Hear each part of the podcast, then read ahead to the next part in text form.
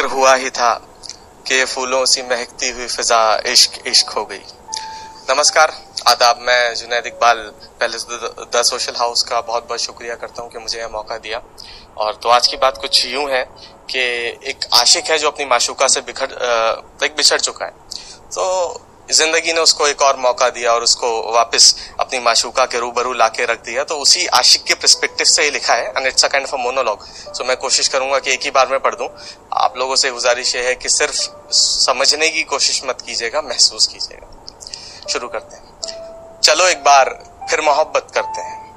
चलो एक बार फिर मोहब्बत करते हैं। लेकिन मेरा वही अंदाज पुराना होगा, फिर उन्हें शीरी से लफ्जों को जज्बातों में घोलेंगे।